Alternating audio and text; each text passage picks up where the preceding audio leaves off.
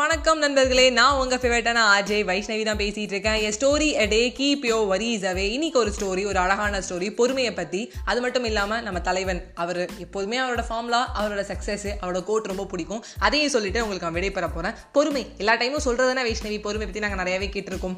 இதை நீ நிறைய பாட்காஸ்ட்டில் சொல்லியிருக்கேன். பட் இன்றைக்கி வந்து வேறுபட்ட ஒரு மாறுபட்ட ஒரு கதை, ஒரு பட்டுப்பூச்சி வச்சு சொல்ல போகிறோம். ஒரு பொறுமைக்கு ஒரு சிறுவன் என்ன பண்ணுறான்னா, ஒரு பட்டுப்பூச்சி வந்து வளர்க்குறான். அந்த பூச்சி என்ன பண்ணுது, அந்த புழு வந்து குட்டியாக வந்து பட்டை வந்து கட்டியிருக்கு. அந்த பட்டை கட்டி முடிச்சதுக்கு அப்புறம் அது வெளியில் வர ட்ரை பண்ணுது. பட் அந்த வெளியில் வர ட்ரை பண்ணும்போது விடாமுயற்சி பண்ணியும் அது தோல்வி அடையுது. அதனால் கஷ்டப்படுற அந்த வேதனையை வந்து இந்த சிறுவனால் பார்க்க முடியல. நான் கஷ்டப்பட்டு அழகாக வளர்த்த அந்த இது ஒரு புழு, அந்த பட்டுப்பூச்சி கஷ்டப்படுதே அப்படின்னு பார்க்கும்போது, நான் கஷ்டப்பட்டாலும் நீ கஷ்டப்படக்கூடாதுன்னு ஒரு கத்தி எடுத்து அந்த கூட்டை வெட்டிடுறான்.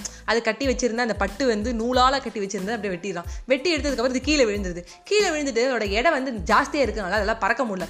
பறக்க எவ்வளோ முயற்சியும் பண்ணியும் அது அப்போ செத்து போயிடுது. செத்து போனதுக்கப்புறம் இந்த சிறுவன் வந்து ரொம்ப அழலாம். ஆச்சு, நான் ஆசைப்பட்டு வளர்த்தனே, கஷ்டப்பட்டு வளர்த்தனே, இந்த பட்டுப்பூச்சியை வந்து அப்படியே விட்டுருக்கலாமா, ஏன் அந்த பட்டுப்பூச்சி கஷ்டப்படணுங்கிறதால நான் அறுத்து விட்டேன், ஏன் அது இப்படி விழுந்தது அப்படின்னா அவனுக்குள்ள நிறைய கேள்வி, அதோடு சேர்ந்து அவனுக்கு வருத்தமும் கூட.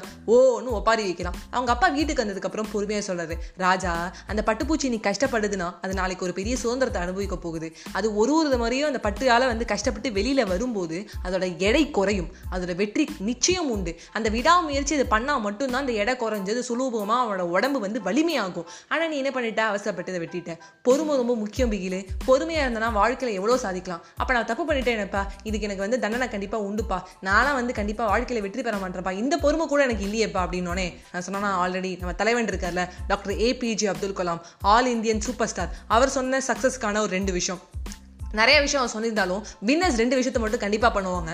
ஏன் அப்படின்னு கேட்கும்போது அந்த சிறுவன் வந்து அப்படியே பார்க்குறான், என்னப்பா அப்படின்னு ஒரு மாதிரி கூர்மையாக பார்க்குறான். அவங்க அப்பா சொல்கிறாரு, முதல்ல ஒன்றுடா, அவன் வந்து வின்னராக இருக்கான் அப்படிங்கும்போது அவன் ஃபெயிலியரே பார்த்துருக்க மாட்டான்னு கேட்குறியா?